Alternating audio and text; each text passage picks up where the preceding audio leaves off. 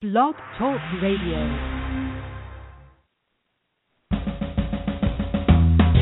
Welcome to Lykken on Lending, a weekly mortgage market update providing up to the minute information on interest rates, loan programs, and hot industry news relating to the mortgage industry.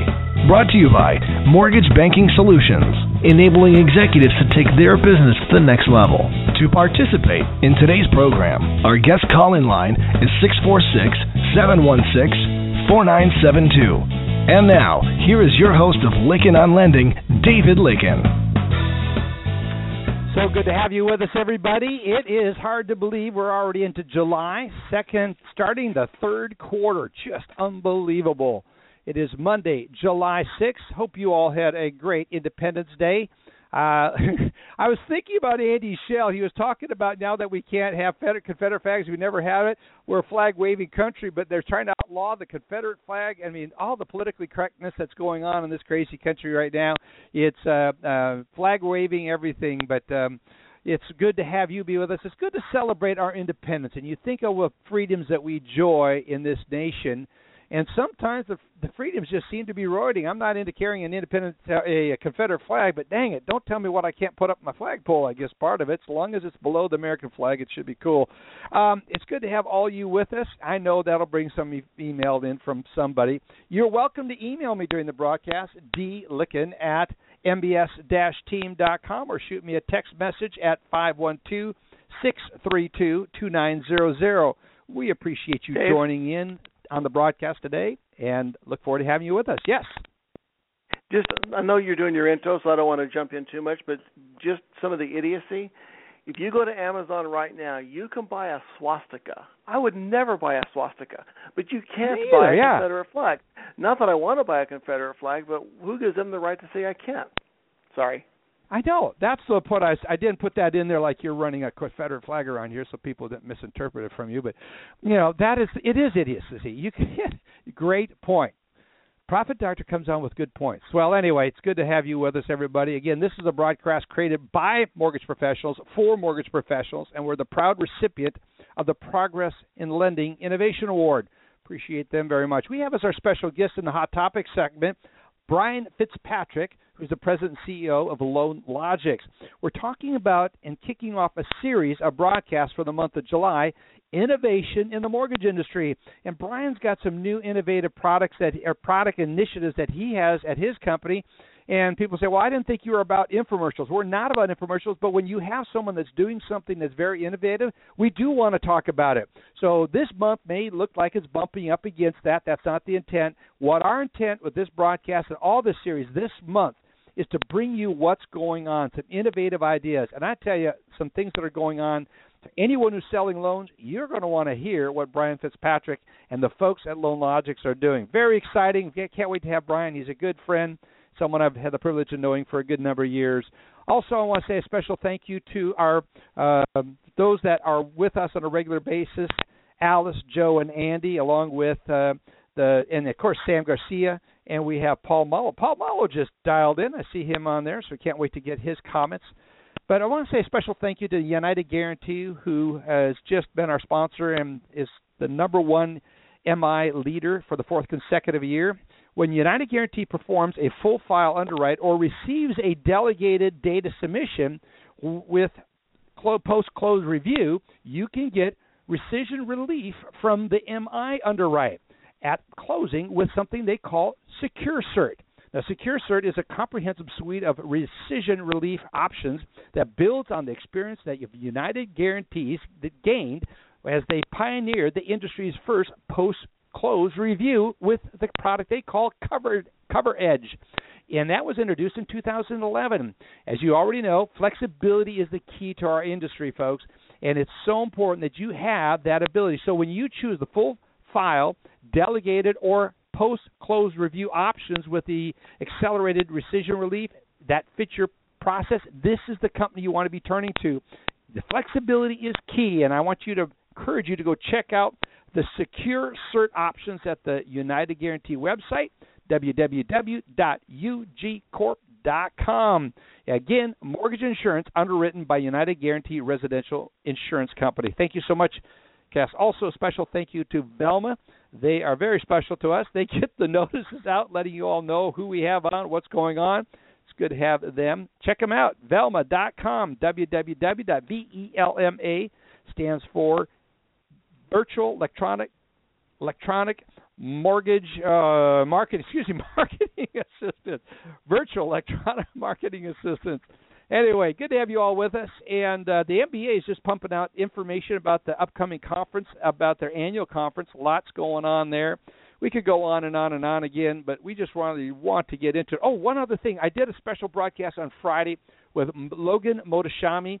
Very interesting broadcast. That was July 3rd. Go back and check it out. His insights into the market, his ability to be accurate is really it's just astounding some of the things he's been calling. And again, this is someone who does not have a formal training as an economist, and uh, but he's taking on and challenging some of the top people and getting quite a bit of notoriety and is very accurate. So, go check out the broadcast from Friday. July 3rd. Good to have you with us, Joe Farr. Give us an update. Interesting to hear what's going on as a result of the no vote on the Greek referendum. What's happening? It's it's weighing on uh, on global markets, and uh, you know the no vote had the expected consequences. There's a little shift to shift to safety and and you know especially you know government guaranteed U.S. government guaranteed bonds and MBS and German bonds and uh, a sell off of uh, of equities. The European stock market closed lower. And, and you know the market kind of was anticipating a yes vote, so a no vote was a bit of a surprise. But the an additional surprise is the uh, small size of the reaction. Um, yes. You know, yes. MBS, our MBS, they're up nine, ten, thirty seconds. Uh, our stock market's almost break, break even. You know, it started the morning down right. about 165 points, and it's made its way back close to to where it started the day. And so, you know, this this lack of a bigger reaction in the market really plays into the hands of the European Union uh, negotiators as it relates to how they might go forward with uh, with the negotiations with Greece. So uh, it'll be interesting to see all that how that plays out, and it's going to stay in the market for some time, I believe. Uh, the only U.S. economic data to come out this morning was the ISM Services Index, and it came in pretty close to expected and, and a little better than last month, so was not a market mover. So uh, let's go back to last month and and yes. you know for the first last four week. days uh, last last, last week month, first last week first three days were all about Greece. You know, it was uh, the headlines were causing a lot of volatility. Uh, we saw many days with midday price changes. Some a couple days we had both favorable and unfavorable midday price changes. And again, that was just as as headlines were coming out of Greece as to whether or not they were making progress or not. Um, yet for the week, the effect of Greece was about a wash. I don't think it had much to do mm-hmm. with uh, market movement. The the only real net change came on Thursday. The the uh, early release of the jobs data was a little weaker than expected, and, and it caused MBS prices to improve 10 30 seconds, and, and that was about the change for the for the shortened week.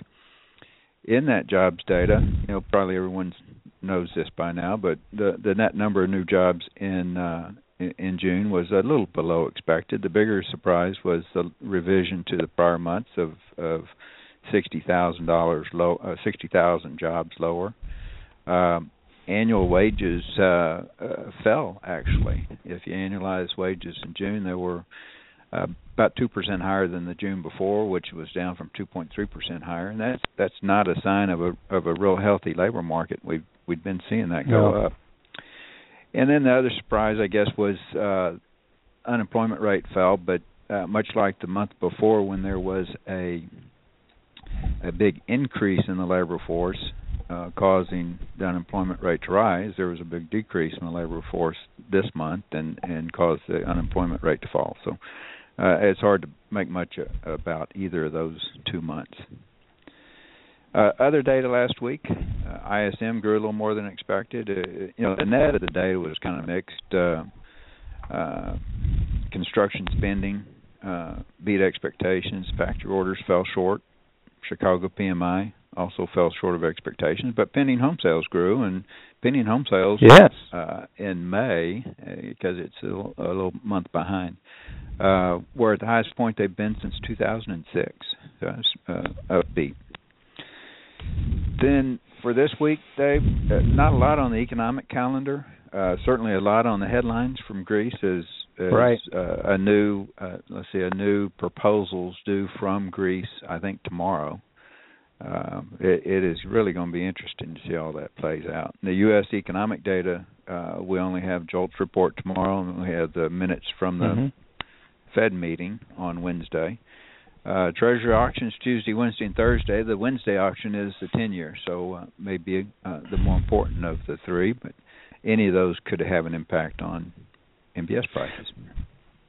Yeah, I was going to say certainly the events going on in Greece could have an impact on these treasury auctions, especially we see a, a potential uh, setup for a flight to quality, but that flight to quality probably is already in there. So it it may be as this thing gets resolved, we may see a reser- reversal of that. But uh, it's it's this this service that you have, really being able to stay in and dial in and know exactly what's going on, is just so valuable, Joe. And I encourage our listeners to check it out. And if you don't know how to get signed up for it, stay tuned. We're going to be right back. You'll learn about how to get connected with MBS Quoteline. I think the best service for what you can get the best value in the industry right now. Good to be with you. We'll be right back Thanks, after Dave. this brief break. You bet. Looking for that competitive edge? MBS Quoteline delivers live market coverage for originators. Get up to the minute mortgage market news and analysis as events occur. Get MBS prices as trades happen. Straight to your computer, email, cell phone, or PDA. Know in advance when your investors will reprice. Make better lock float decisions and increase your income. Be the expert your clients expect and know what's moving interest rates right now, tomorrow, and beyond. MBS Quoteline, delivering live market coverage for originators. Learn more about MBS Quoteline today at mbsquoteline.com. mbsquoteline.com. 646-716-4972. The Lykken on Lending Show is back. Here is your host, David Lykken. It's good to have you with us, everybody. I'm very happy to tell you we got Paul Muolo dialed in on the broadcast. And Paul, it's good to have you again with us, looking over at your headlines at www.imfnews.com. Good stuff, bro. My friend. What you got? What you, what you focusing on? Uh, well, we were crunching the data for the second quarter, um, and it looks like you know retail lending accounted for a nice chunk of Fannie and Freddie's business in the second quarter. And what's important there, it looks like you know there's a lot of small to medium-sized lenders that are now selling directly to Fannie and Freddie. So that's you know that's probably one of the the important takeaways on that. So um, in a nutshell, retail uh, lending accounted for about 61% of uh, single-family uh, loans securitized by Fannie and Freddie in the second quarter, according to numbers that we crunch here at Inside Mortgage Finance and our affiliate pub, um, Inside Mortgage Trends. You know, where are we going with this? Well, you know, it, it's more the non-bank, smaller lenders, you know, basically taking market share away from the bigger guys and that's you know that's an ongoing story and it's something that we've talked about before and it doesn't look like that trend's going to you know shift anytime soon so we'll keep an eye on that. Uh second story we have is about hiring. Uh, the mortgage jobs numbers came out on monday we always fa- uh, focus on the mortgage uh, piece not not the overall because anyone can talk about that. Uh you know brokerage jobs were not up all that much. People hiring for brokerage firms. Mortgage banking jobs these would be non brokers are up a bit more 1200 positions. And we talked to Marc Savitt at the uh, National Association of Independent Housing Professionals. Mark also runs a small brokerage uh, firm in West Virginia, and he was, you know, he said something very interesting. A lot of companies aren't hiring because you know they're basically telling their workers, you know, work your butts off. Uh, you know, I assume they're paying overtime to some degree, depending on on how you interpret the law. But you know, some companies are afraid that when this gravy train ends, or or will it end, you'll have to cut people. So that you know, as he told us, and, and we put in the headline, you know, uh, no no more weekends off for mortgage workers. That's sort of an exaggeration, but uh, it's an interesting take on on the mortgage labor market right now. So uh, Fitch uh, did something sort of interesting. Uh, it upgraded some of the jumbos uh, that it has rated in the past, and basically saying superior performance of the collateral. And as, as anyone who knows anything about the jumbo uh, MBS market and jumbo production in the last couple of years, I mean, uh, the loan quality is just phenomenal. It's just ridiculous. Yes. I remember one time I think I was talking to someone at Redwood about how three of their mortgages went delinquent for like two days because some guy, you know, all three borrowers were like on vacation and they and they forgot to make their uh their payment and they went into the 30 day category for like two days. But uh it's ridiculous. I mean, you know, I I don't know what the delinquency rate is on jumbo since 2010, but some probably something like point zero zero zero zero zero zero five. You know, it's just ridiculous low. yeah. Um, yeah we had George Brooks uh, look at the uh, the gay marriage issue, whether it's going to have any effect on mortgage production. Yeah.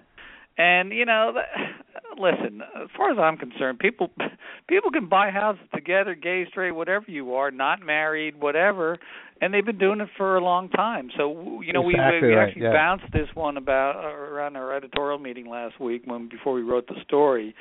And you know, we you know, this could be a non-story, but you know, we're keeping an eye on it and uh, I don't think it's going to have much of an effect. People are going to you know continue to buy homes either as yeah. investors or couples, and you know I don't I'm not sure it's a story, but um it's a topic. it's in the news. Well, like it's a topic. Uh, I think I think it was good that you covered it because I think that a lot of people are wondering what are the consequences, and in the case of housing and home purchases, probably inconsequential. Yeah.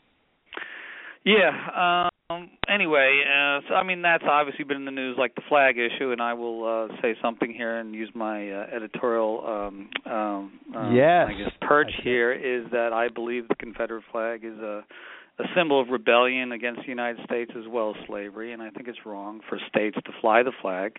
If someone wants to personally offend the rest of us and fly a Confederate flag, that's their business. But for the states to do it, I personally believe that's wrong, and uh, and I think you know slavery is obviously wrong. But that's not an issue I yes. think for this show. But since you brought it up at the beginning, I think I would chime in and let you know my view that uh, it it is wrong if people want to do wrong things on their own personal property, that's a different matter. But for the states to that's do it, the uh, point. they should that's respect, the. Uh, you know, what uh, African Americans that's my went point. through with slavery, and uh, that is wrong. So, anyway, yes, uh, I off my soapbox agree. here. Uh, lastly, uh, before I get to short takes, we had uh, cash cash purchases are, are on the decline according to RealtyTrac and uh that's you know that's good for mortgage lenders because you know if cash deals mean no mortgages and if there's less cash deals that means more mortgages uh i know i'm running out of time here but quickly the first item is about uh Prudential Huntoon Paige getting sanctioned or or maybe getting sanctioned by the by the hud ig's Maybe, yeah. office yeah that's interesting because as as all fha lenders know um you know, going after uh, FHA single-family uh, underwriters for their violations the last couple of years, um, you know, that's been you know a, a huge drain on mortgage bankers. But now it looks like, hey, they're going after multifamily lenders too. So it'll be interesting to see Yep. uh, how that plays out. So, anyway, that's uh, that's all the good stuff for today. Well, you know what? Back on the Confederate flag, didn't mean to open that can of worms, but I did hear from Liz, who's one of my favorite people out there in the industry. She's just recently retired, and uh, she, uh, you know, I think it comes down to what you want to do in your own home. Whether it's on a state building, that's one thing, but you know, having legislating or getting pressure. And then, you know, I haven't watched Dukes of Hazzard in forever, but you know, to realize that that got pulled on that, I think that's the thing that's just irking me is that there seems to be such a run to political correctness.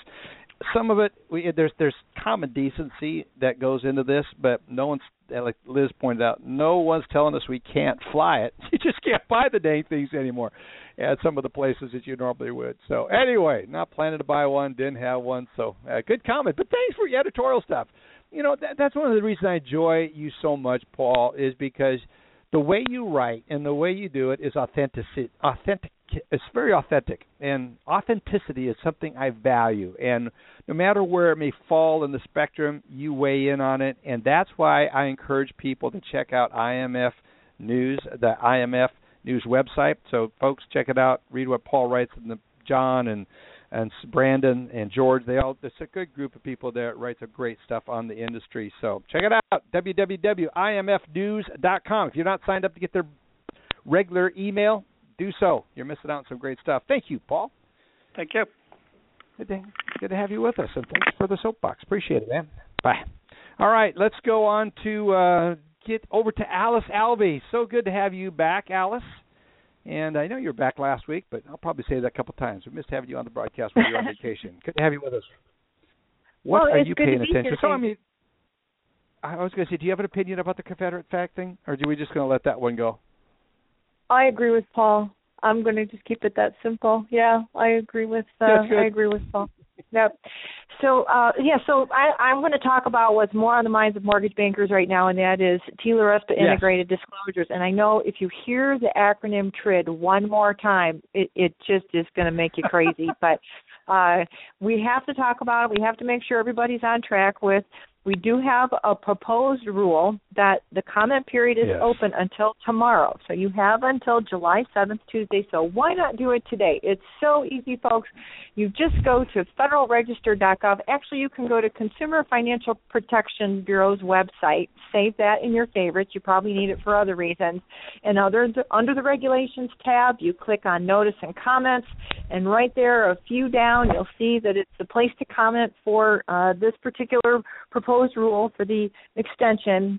And the issue is it's not a done deal yet. So at the very least, we know we have that August 15th will be the earliest start date. We are trying to get that October 3rd is the start date. And if you want to know what to put in the comment, simply say something like this Our company's not ready, therefore, consumers will be at a disservice. Um, the series of events that still have not happened is com- not every company has its software system up and running to be able to test it properly. Until we get it tested right. properly, people won't be able to validate that there are systems that they've planned. So everyone's done everything they can in terms of planning, but their systems won't be working proper. Oh, I'm sorry, they need to test that the idea of the systems they mapped out will be working properly. Then from there, we can properly communicate to the realtors and everyone else exactly how this is all going to work and whether we're going to need 30, 35, 45, or 65 days on purchase agreements, right? So the, right. the service, we need to start knowing at least 60 days ahead of the implementation date kind of how we're going to be able to move and no one's ready yet and we we're you know less than well what 45 days out of what would have been the original implementation yep. date um, so I think, folks, that's one of the most critical things. If you said, "What can I still do now?" The realtors need to be brought into the loop on that. The purchase agreement signing date is not going to be the start date of our processes. Many companies are finding they have to kind of re-engineer that application and initial disclosure period to save some time.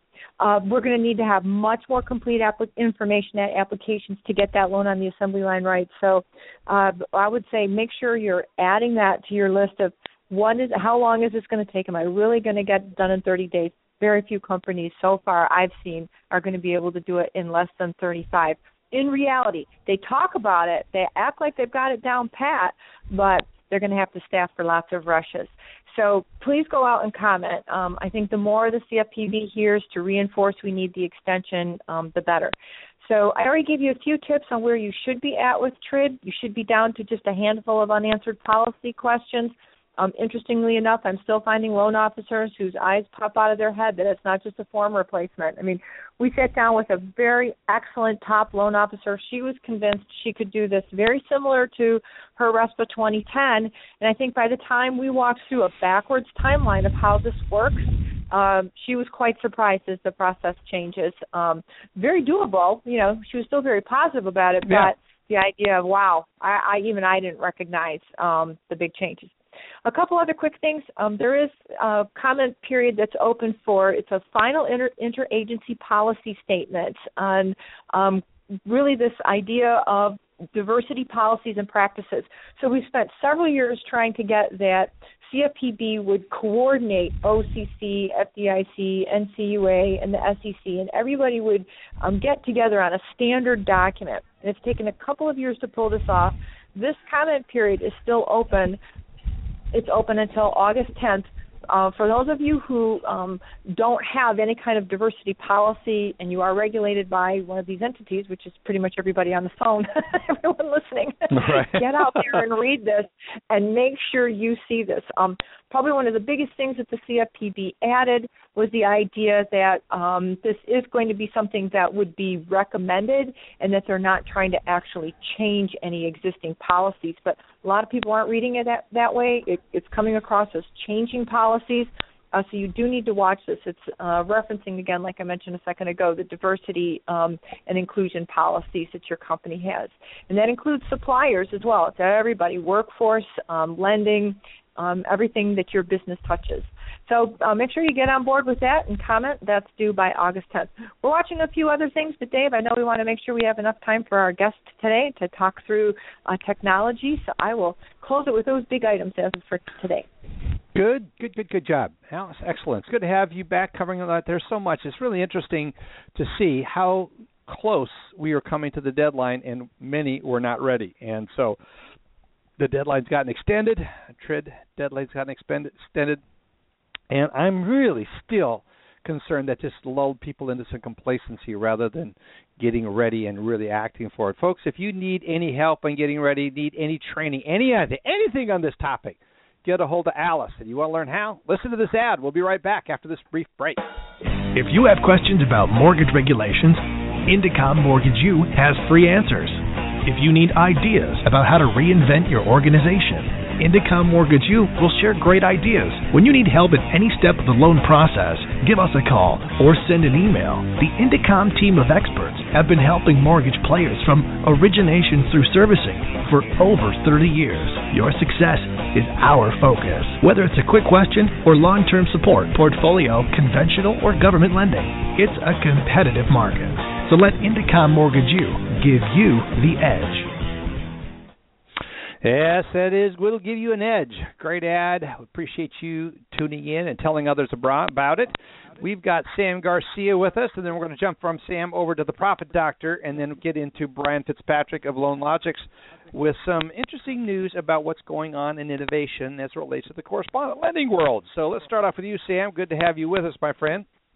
Thank you, sir. It's a pleasure to be here, and. uh we we covered the mortgage or the employment report last week, which which of course showed that there were 290,000 people in non-bank mortgage jobs, and so we're able to take that data and utilize some market share data to come up with roughly more than 555,000 people total uh, estimate for people working in the mortgage business at banks and non-banks and that includes nearly 215,000 uh, estimated at uh, banks and over 50,000 at credit unions. Um, we put out our mortgage market index last week. Now that's based on data we get from OpenClose, and it was up six percent mm-hmm. last week. Um, ARM activity soared 41 percent as rates were rising, and that tends to happen as we see rates rise. Um, jumbo business was up 39%. So those are two areas we're watching uh, that showed some really nice activity. Uh, FHA put out some data, and we show that uh, they endorsed roughly $22 billion in loans, and that includes traditional mortgages, home equity conversion mortgages, and Title I loans uh, during April. And the last time FHA volume was that strong was in May 2013. So quite a bump there again for uh, FHA business. Um, more recently, in, in June, FHA endorsed 24% more HECMs in June than it did the month before. So that was about 5,300 uh, reverse mortgages in, endorsed by the agency, and that data was reported by Reverse Market Insight.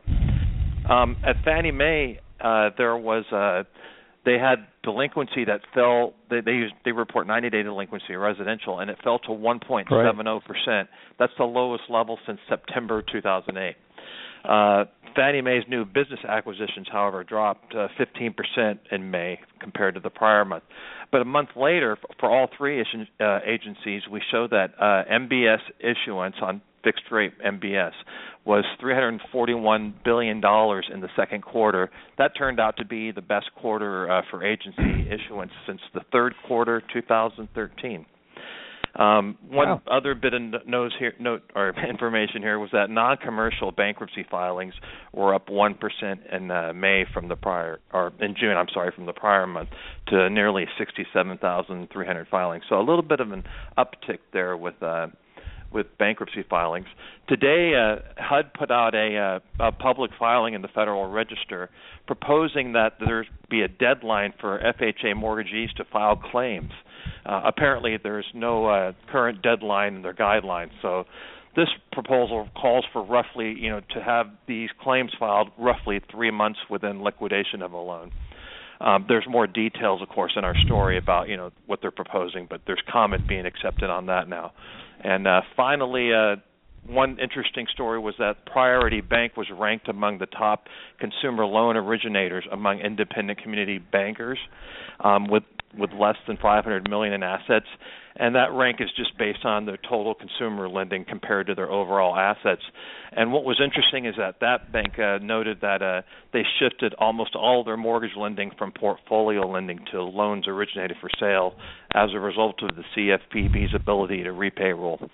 So, uh, and that's it. That wraps up our stories there.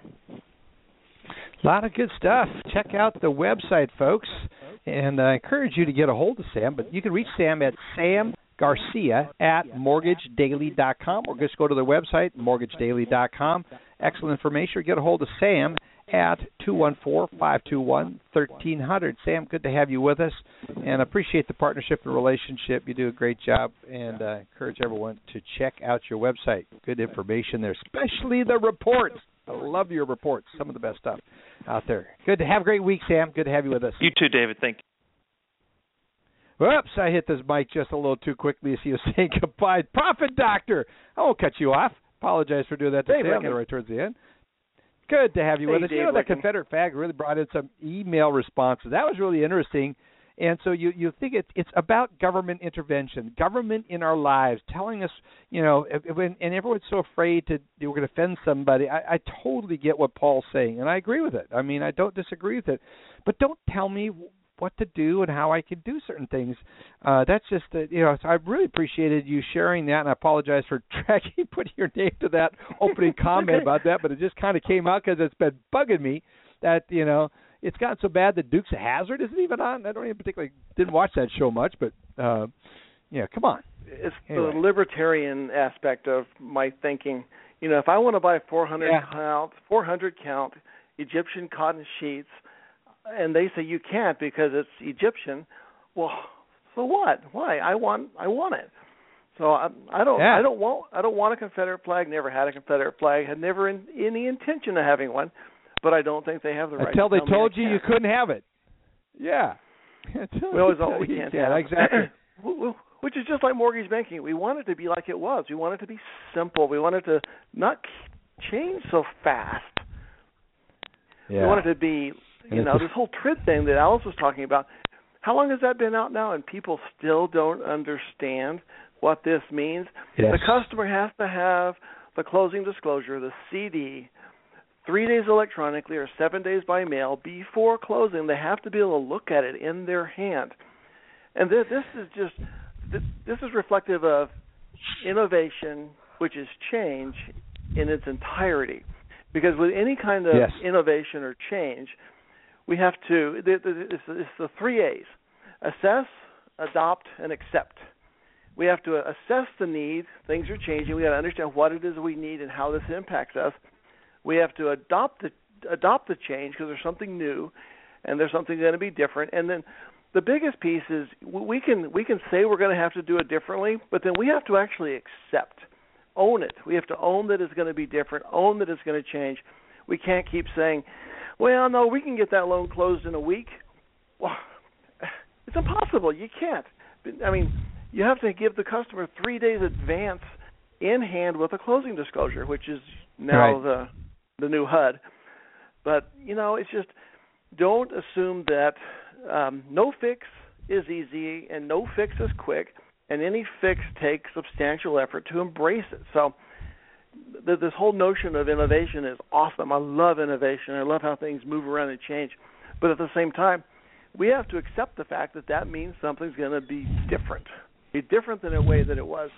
And so, Right. um, to Alice's point, people need to pay attention to this whole TRID thing and and understand it. It's really not that hard. Seven days, three days, and there's a couple of other things, but for the most part, you got to mail it seven. The, the the HUD has to be in the hands of the customer if mailed seven days in advance, if electronically confirmed three days in advance, and then you can't change it and you can't adjust it. I mean, except for things like purchase interest, but for the most part, you can't change All right. it. So It's really interesting that. Yeah, go ahead. Sorry, finish, let's finish your thought there. No, no, I was just going to say this is really Alice's bailiwick, but people need to pay attention to this. Well, I think it's I think it's good how you opine on it. I love your three A's: assess, adopt, and accept. And I think it's the last one everyone's having trouble to is accepting the changes that are going on in our industry. And you can either choose to accept it, reject it, and deny, go in denial, or you could accept it. And then, if you're like what our next guest is all about, you find innovative ways to going about and improving an existing product. I tell you, these kind of changes bring opportunity. As frustrating as some of these can be, they bring opportunity, and it really brings out the change agents. I'm really looking forward to getting into the hot topic with Brian here in just a minute. Profit Doctor, appreciate you. Thanks so much for being here, and looking for you I- to forward to you participating on the next segment. I, I refuse to accept the fact that I can buy a swastika, but I can't buy a Confederate flag. I don't want either of them, but I Yeah. want to be able to have it if I want. Thanks, Dave. Yeah, sure right. Thank you. Good point. Folks, good to have you with us. We've got Brian Fitzpatrick going to be joining us right after the break. It's good to be with you. Tell others about it. Innovation. What ideas do you have for innovating that could be innovate innovation could show up in this country? We want to hear or in our industry. I want to hear from you because we're still putting together. I've got a number of people that are all stacked up we could put in here, but I really want to bring and hear from you. What is the most innovative thing that's going out there? And we're not talking about Confederate flags. We're talking about innovation in the world, innovation in the mortgage industry. What can we be doing better? Well, stay tuned. We're going to be right back after this break with the latest innovation idea. Mortgage Banking Solutions is the preeminent management consulting firm to the residential mortgage lending industry. No other firm in the U.S. offers the menu of services or the level of expertise to the industry. If you're looking for help converting from best efforts to hedging or need help with bookkeeping to know your profit per loan, if you are interested in making the transition from broker to banker, or if you just need a roadmap for success, Mortgage Banking Solutions' primary focus is to enable executives to take their business to the next level and guide them down a path towards success and profitability. With over 300 combined years of experience in all facets of mortgage lending, the Mortgage Banking Solutions team of professionals has the expertise and know-how to help you accomplish your goals. New warehouse lines of credit, broker to banker transitions, transitioning to hedging, financial and accounting services, or meeting your capitalization needs. If you need help with these or any other aspects of your business, please contact a Mortgage Banking Solutions sales team to see how we can help you at 512-977-9900. That's 512-977-9900. Mortgage Banking Solutions, enabling executives to take their business to the next level. It's good to have you with us, everybody. Uh, again, we're talking about innovation, and uh, several people. It's amazing when you bring up the Confederate flag, what kind of responses you get to uh, from people, and it's so it's wide ranging. But we appreciate you being a part of the broadcast, and uh, we are here to talk about innovation. We have as our special guest with us Brian Fitzpatrick, who's president and CEO of LoanLogics. They're based out of the Philadelphia area. At least that's where they're, Brian res- resides and works out of. I think they have actually three areas, the three offices. We'll have we'll hear more about that in just a minute. Brian got a degree in marketing communications from Rowan University, and then he got a master's in, ma- in communications from Temple University. He started as a sales director for EDS, and uh, again, one of those companies very innovative early on, doing some things. A big, huge company. So sometimes huge and innovation don't always work together. But we also then saw I met Brian when he was senior vice president of sales for GHR. Now the G in GHR stands for Gut and Tag. Jack is a good friend, and uh, Jerry Hurst and Jack were professors at Wharton, and they got together with one of the really smart guys there, one of their students, Alan Redstone, and they formed GHR. And he was head of sales there. Great funny story before the broadcast. He was talking about we submitted his first 60-page sales marketing plan uh, that came back graded like a uh, like a like a thesis almost. So it's a great story to have that. Uh, recently, uh, well, not too recently, but he was also president of Lydon uh, Technology Group. But more recently, he was CEO of Aclaro Risk Ana- Analytics, and uh, then also he successfully merged that company with Nilix. And so that now is known as Loan Logic. So they've got some exciting things that they're going to be working with and are announcing. Um, and it's just coming out and it's about to be released. So without further ado, Brian Fitzpatrick, good to have you on the broadcast. Thank you, Dave. It's great to be here. Uh, did- you know, especially with you. uh, Go ahead. I, I, I just did want to correct one thing in uh, the intro. You indicated that I got a degree in communications from uh, Rowan. I actually never graduated as an RTF major. I was a radio, television, and film major. Uh, I actually switched to a marketing major about midway, um, and at the time, I, I Okay. say but but marketing didn't require math, and and communications did. So I, I quickly switched. And who, who, who knew I'd end up in the software industry and the uh, in the mortgage space, particularly. I know. I, I I got a music major and I got my first job because the guy says at least I know you can count to four. I mean, uh, you know. So and I think he found out later I may have been even challenged on that. But it's it's interesting to where our educations where we where we formally educate ourselves and then where we end up uh in our careers. So very much math. I was math adverse and same thing like yourself. But you know, let's this industry is math. It's driven by what's going on and I think a lot of us look at what is been and, and we're somehow, Brian, the word innovation and the mortgage industry are just not closely associated. Well, like one guy says, you know, the idea of the selectric typewriter is just really catching on at some shops. It's not quite that bad, but we certainly are seeing uh, we're we're slow to as an industry to adopt new technologies, and that's why we're focusing for the next month, the month of July, on innovation. And I'm very excited to have you on the broadcast talking about some of the things that you're doing. So again, welcome to the broadcast. Here's my first question I want to get into. As the mortgage industry continues to embrace technology to improve efficiencies, and that's why you should embrace it, is to improve efficiencies, as well as to lower costs, the profit doctor's famous topic.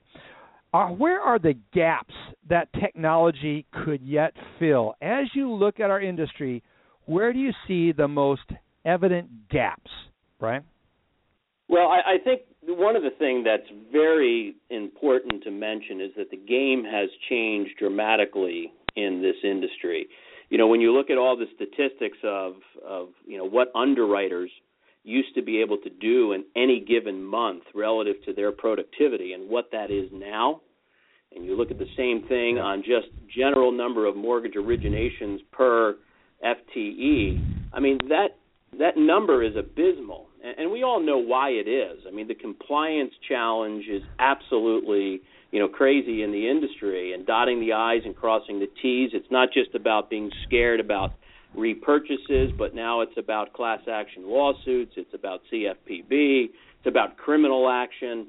Uh, you know, I, I was having lunch with uh, the former CEO of a mortgage company uh, who sold his company, and he said, you know, for the first time in many years, he sleeps at night now, and uh, he said it was very Hmm. difficult, you know, during the time because he said it, you know, he, he never, knew, he was always afraid of getting the mail, and I think that's, you know, that's what we're living in, and as a result, technology, we demand more and must demand more out of technology. So, you know, one of the key things that, that I've seen is we need to be able to have technology hit a real return on investment, increase the number of loans per person per day dramatically, and and that's one of the problems we've seen in technology, particularly in the correspondent realm, where you're you're looking at somebody else's work effectively. You know, you have to get in and look at that that closed loan and you know you have to do Yeah. a pre-funding analysis almost in re-underwriting and, and just the numbers are abysmal so so innovation has been key particularly in that area So true. Alice, let's get you in on this discussion. Great, thanks. Welcome to the show. We're um, we've been, you know, our, ourselves as a technology company, we work quite a bit in this space as well. So I wanted to get from your perspective, you know, where you see uh, the market is going uh, today to address these needs. Certainly, people have their loan origination software system. They put in different patches for different things to try and get what they want. Um, I guess I'm interested in your uh, in your perspective right now on uh, where you think the market, how the market can address this today. Sure, Alice. Uh, first of all, uh, it's great to talk to you. I've always been a big fan of your work in the industry. So one of one of the key things that I've seen is uh, there's a lot of fragmentation and there's a lot of integration that's required. You know, for example, particularly when you're talking about correspondent lending, and I'll primarily focus on that today. you know, one of the things that I've seen is that lenders will go out and they will purchase a loan origination system, and it's typically different than the one they use for retail or wholesale. And I, I liken it to going to the store and buying a high-end three-piece suit and throwing away the jacket and the vest, and then tailoring the pants to no end. And and that's essentially what I've seen happen in the industry is is people are taking loan origination systems that are you know there's a lot of great ones in the industry that are designed for you know, really manufacturing a loan from the very inception, from that very beginning conversation with a borrower. And that's not what correspondent lending is about. Correspondent lending is due diligence, quite frankly. It's it's loan quality review. And essentially to uh, change a loan origination system and get it to work in that environment is expensive. Secondly, you have to integrate it to many other different disparate technologies uh, a product pricing eligibility engine, uh, perhaps a dashboard business analytics tool. You know, you have to integrate to data and doc processing and management. You have to then uh, integrate to hedging systems. And and one of the, the issues that I've seen there is that's extremely expensive, fragmented, not only to build but also to maintain because I, you know, I spent many years in the integration side when I was CEO of Decade Systems, Well Found Decade Corporation, and we were all about integrating all these technologies and about bringing the cost of that integration down because when you look at a typical integration diagram with some of these lenders, it looks like you're looking at the schematics to your clock radio or your microwave oven. Lots of lines connecting, and when something changes in one of those downstream systems, you're now changing the integrations to all of those different systems. So what what it's created is a very disconnected type of uh, environment that's costly to maintain, and quite frankly does not give the kind of uh, experience that the sellers out there, the correspondents themselves, really demand to have and need to have, and that the investor needs to actually operate at a profit. So, do you find it's possible in those types of systems to be able to standardize it since you know, your first point that you brought up was about the correspondence's due diligence. And one of the things that we find in our consulting work is just the varying philosophies that can exist at that very starting level. So I would agree with you on the integration challenges, but each company still manages its own varying degree of risk. Um, so you know they all operate with all those um, components differently. How how can technology solve for that? I mean, or do you see that the correspondents need to get uh, to be consistent in that area? Well, let's uh, let me liken that to, and that's a great question. I'll, I'll liken uh, your answer really, or your question, to what the industry has become is a series of checklists, and it's right. like the checklist manifesto. If anybody's ever read that, I mean, that's what this industry's really become and I remember the day when the checklist was only eight and a half by eleven, one page, uh, and now it's several pages, eight and a half by fourteen. When you go in and you look at, at, different uh, correspondent investors and the types of things that they're managing relative to what they behold as risk in their chain. So uh, the that actually uh, demands that there be much better flexibility in being able to automate and modify those checklists. That's extremely important in the types of technologies that exist. And the problem is, a lot of the existing legacy technology, it's sort of set and forget. It's very linear, uh, the way that they're designed. And you cannot live in a linear world today uh, and still have the types of risk management control that's necessary because interpretations of laws change. Uh, new laws come uh, together. I mean, we're talking about TRID here and a lot of changes. And, and guess what? We're going to continue to see that game change. And we need to have dynamic nature of not only automating the checklist, but being able to change it. And what I mean by automating the checklist, particularly what happens is this, this world has become a checklist, stare and compare and it's and it and it creates an army of people that are required to get a loan reviewed, and it's created lots of costs for the investor, lots of frustration for the seller because they're waiting days. They're waiting days just to get answers, and then when they do, they get an emailed stip list that's non-interactive. So one of the things that that we've seen is by taking critical data off of documents, multiple documents. Uh, let's say, for example, I want to make sure that the social security number is consistent across the, the file Well, guess what? If I take the Social Security number off of the eight critical documents in the file, as well as the registration record from the loan origination system, I don't need Mary, Bob, or Bill to answer that question. Does the Social Security match? I have that data. It's been electronically lifted and validated, and now essentially I'm answering that question for the individual. And we've seen that you can automate anywhere, depending on the checklist, anywhere up to 60 to 80 percent of those questions, which reduces the cost to the investor and actually speeds things up for the actual hmm. Interesting. Uh, well, that gets right into the profit doctor's area of expertise, cost savings. Andy?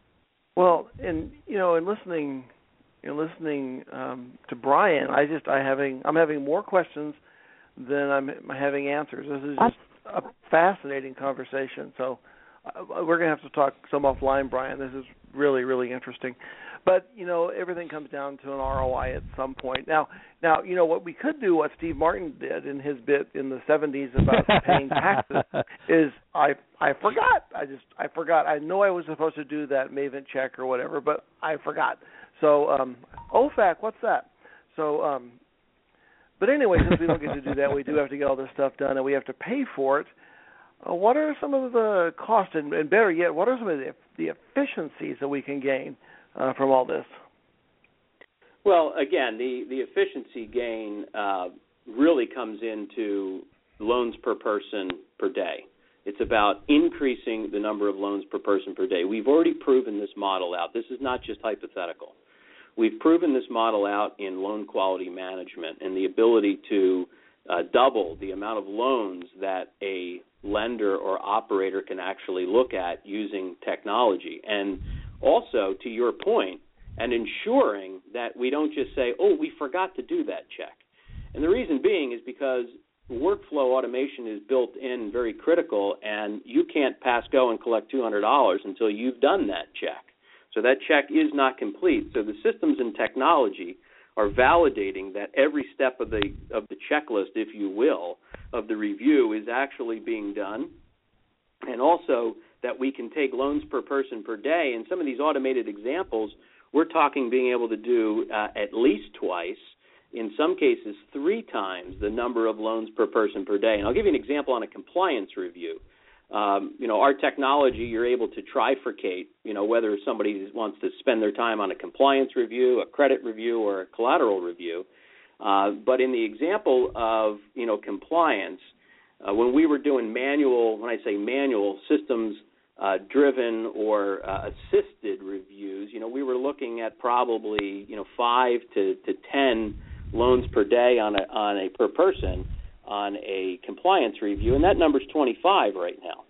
So as automation has come into place with being able to tightly integrate and get uh, you know answers back and also automate a lot of the process. So the efficiency gains are considerable. I mean, you're looking at a, at a, a true documented return on investment. And by the way, it's very difficult when you look at a, a loan origination system implementation to get a ROI impact you could when they first came out because you were comparing it to a completely paper-based, you know, process, right? Mm-hmm. But now we right. we know and, and and truly manual process. But now we know that's that's not the case using you know automation and loan origination systems. Well, we're back there in the land of correspondence where there's a lot of paper going back and forth, and we've started by automating a lot of that paper process and creating a virtual loan folder which uses that data, makes it come alive and literally automates uh, every step of the way. So this is a truly documented ROI, not just a fictitious number. Wow, good stuff. We, we're going to take this good. offline, Brian. We go have to. Sure. Yeah. Is there some? Joe, go ahead. I wanted to make sure we get you in on this discussion. Well, I've heard a lot of benefit that seems to accrue to the correspondent investor. What about the what about the correspondent seller? Well, that's a, that's a great question. The, the correspondent, uh, the sellers have been very frustrated. Uh, in fact, I've spent a lot of time before we actually innovate and we actually come out with technology. We make sure that the market's ready for this type of change in technology. So I spent a lot of time working with sellers, and uh, I was amazed. I went to one of our customers and I said, "Could you do me a favor and show me your STIP list from a couple of your top investors, and literally they brought out printed out papers that was about as thick as the New York City phone directory. Uh, and I said, "Why did you print this out?" And they said to me, "Well, we get them, you know, basically downloaded from the website, and and this is how we the only way we could really see across the investor what we have." And they had a whole department dealing with STIPs, and it was really crazy. And and and to their point, they basically said investors are not easy to do business with today. The funding delays are tying up their warehouse lines. There's too many you know stops and starts in the process of of what they're seeing from an, an investor on post funding audit. Their suspense rates are through the roof, and um, they're also seeing very significant adverse pricing due to defects, which some cases don't even exist. And I'll give you an example of hmm. that. Many many sellers are very frustrated with the fact that investors keep telling them the document's missing and uh, they go back to the quote unquote the PDF blob that they submit via the website, and they say, look, the appraisal's right there. It's page 72. But what happened is there's so many problems and issues with with classifying documents because of these very poor systems that exist and processes that what happened is the document got called something else. So as far as the investor's concerned, it's missing when it's really not missing. And there's also no reward for quality and delivery and uh, there's no integration to be able to track quality and delivery at an investor level and provide incentives for for quality of delivery, or quite frankly, disincentives if you have a, a seller that continues to abuse the process. So the seller actually gets faster funding uh, of their warehouse lines. They're not waiting for days to get STIPs, and also the communication and the the analytics to be able to see what's their most common defects are right there on the screen without having to print the New York City phone directory, you know, consistently. hey yeah. Joe, uh, can, can I just can I just jump in yeah. on one? I have one thing I wanted to jump in on the seller side. I was actually working with a client recently who was on the receiving end of a very high tech tool being used by their investor, and they found it actually slowed them down because they were now getting so many more things that might not have even been uh, noticed before, like the name issue. It seemed like all they were solving was name problems, like a space not right in a name or a period not in the right place after an initial. I mean, just minor, minor things. So I get what you mean about missing documents, but I think, it, Andy, as you want to follow up with the ROI, I think there's there's two sides to where where's the balance – you know, in trying to solve for what only the technology would have struggled with versus the uh, the human factor. So I'll, I'll pass it back to you guys. I just had to point that out to the customer complaining That's, about yeah. that. Well, that actually is a great point, Allison. To be honest with you, uh, that's one of the mistakes that we made early on when we automated the whole doc processing and the rules process. You know, we we thought that we were the cat's meow when we were able to pick up you know issues at a very granular level. For example, you know the uh, the, the the borrower's name was missing the middle initial on the note, or there was a brief misspelling, and we were able to get to granular issues that nobody else would would be able to get to. Well, the issue then became is that we created a very very long defect list, and uh, what that caused us to do was to go back to the drawing board.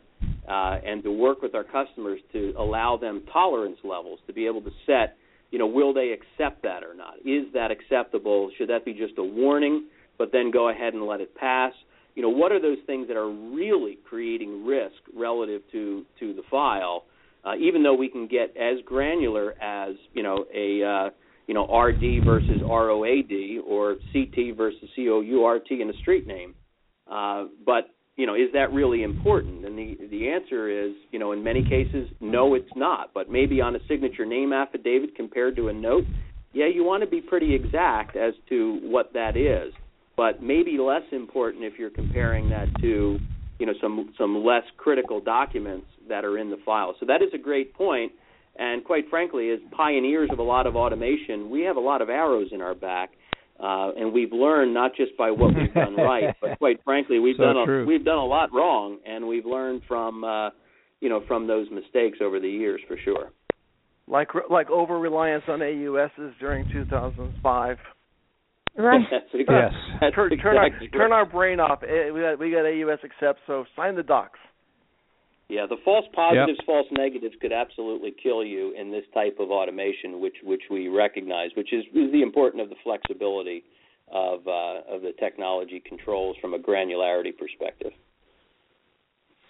Great point. I like that interjection, Andy. Great example. Alice, do you have anything else uh, you want to cover? Well, I guess I just wanted to um, just say we we have the checklists and uh, we update them, and, and from our process we handle the workflows and the rebuttal process. So there are other product, lots of ways of and products, and we have those products to be able to help manage the correspondent networks as well. Um, and so I'm very interested to you know kind of hear more about what LoanLogics has to offer. We're in uh, for our purposes, it's uh, you know, really trying to be able to customize the solutions for those clients because, uh, as I mentioned earlier, it seems like everybody has their own uh, way of wanting to do the business. So um, we're looking forward to finding out more as this evolves.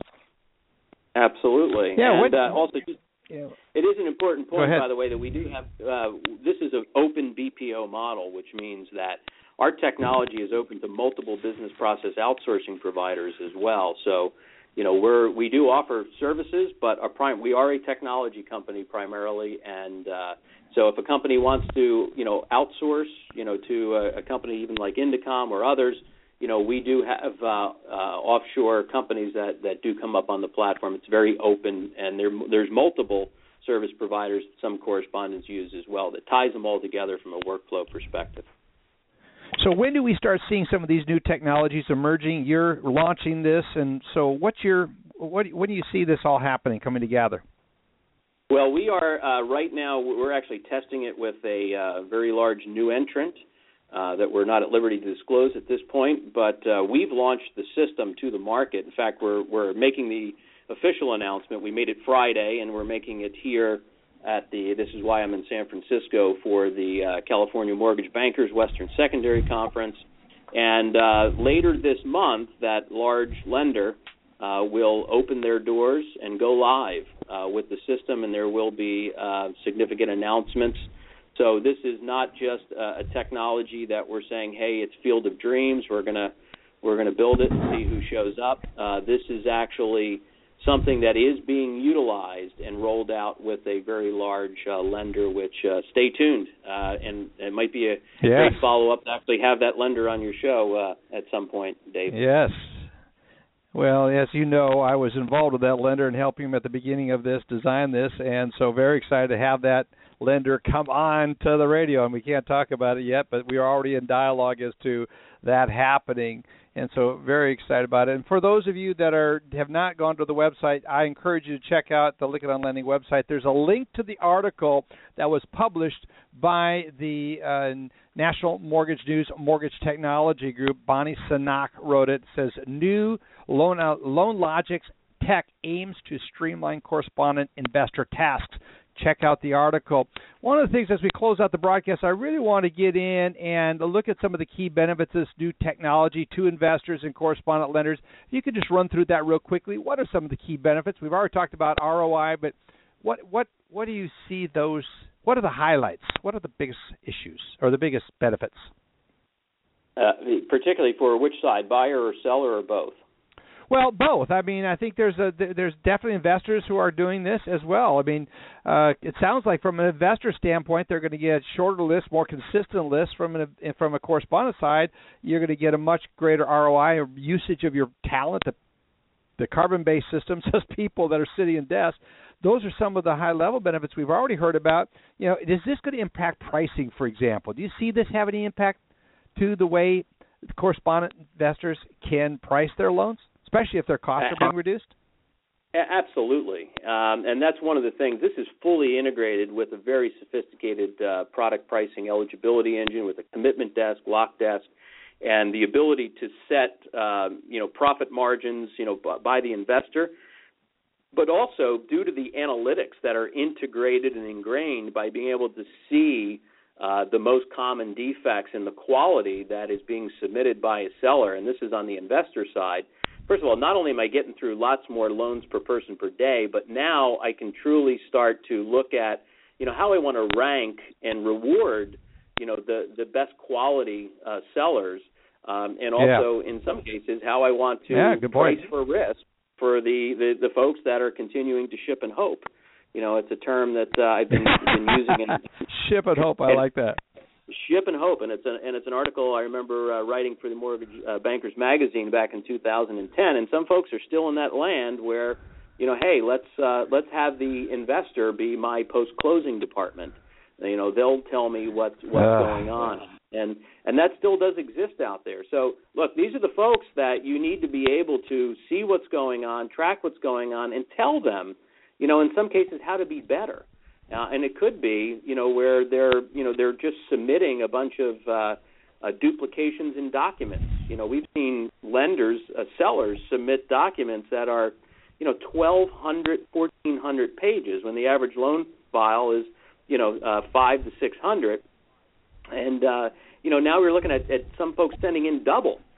So you know that you have to process all 1,200, 1,400 pages, and a lot of times it's as simple as you know a uh, configuration change in their document management system that has them pulling certain documents twice and three times, uh, et cetera. And we've seen that, and you can get to that quickly in the types of dynamic uh, intelligence, business intelligence that's embedded in the system, and it provides a whole doc dashboard directly to you know the seller as well as to the investor, so that you can you can identify the root cause of that. You can price for it, uh, but more importantly, you can help the seller to be better, uh, fix the problem at its root cause. A lot of this stuff never gets addressed because they just don't have the data that all comes back together. So the investor now has, quite frankly, a high definition view of everything that's going on uh, around them, and they can able to they can they can price effectively. So you know this is all about making correspondent lending more profitable to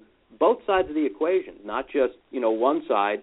And since we've solved the whole integrated data doc, you know pricing uh, and business analytics and automation through workflow, you know types of solution that's all integrated. This is something that does have a very, very quick ROI and major impact in opening the eyes of uh, the, the the folks on both sides, buyer and seller.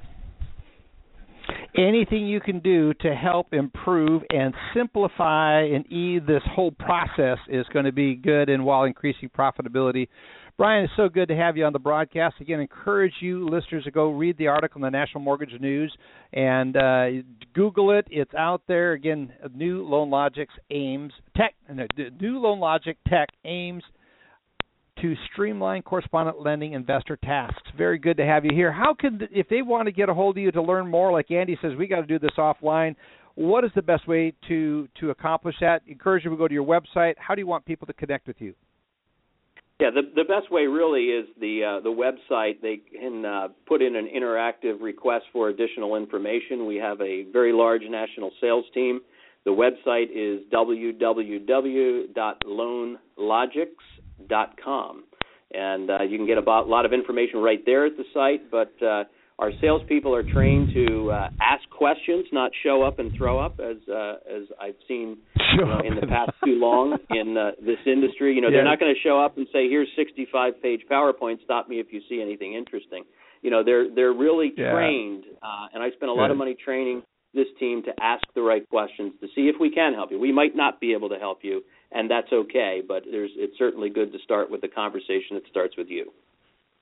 Very good. Brian, appreciate you taking the time to be with us. And folks, we appreciate you being here with us. We're going to be talking again the whole month of July. We're talking about innovation, and I want to hear about what topics you would like to have us cover.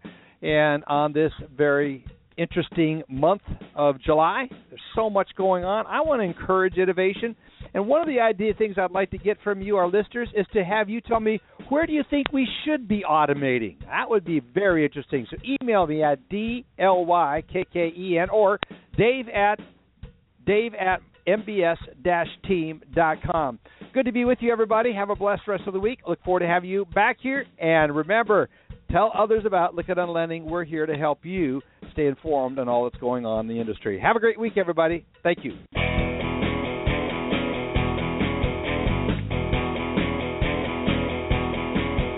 This has been Lykken on Lending, a weekly mortgage market update with your host, David Lykken of Mortgage Banking Solutions, enabling executives to take their business to the next level.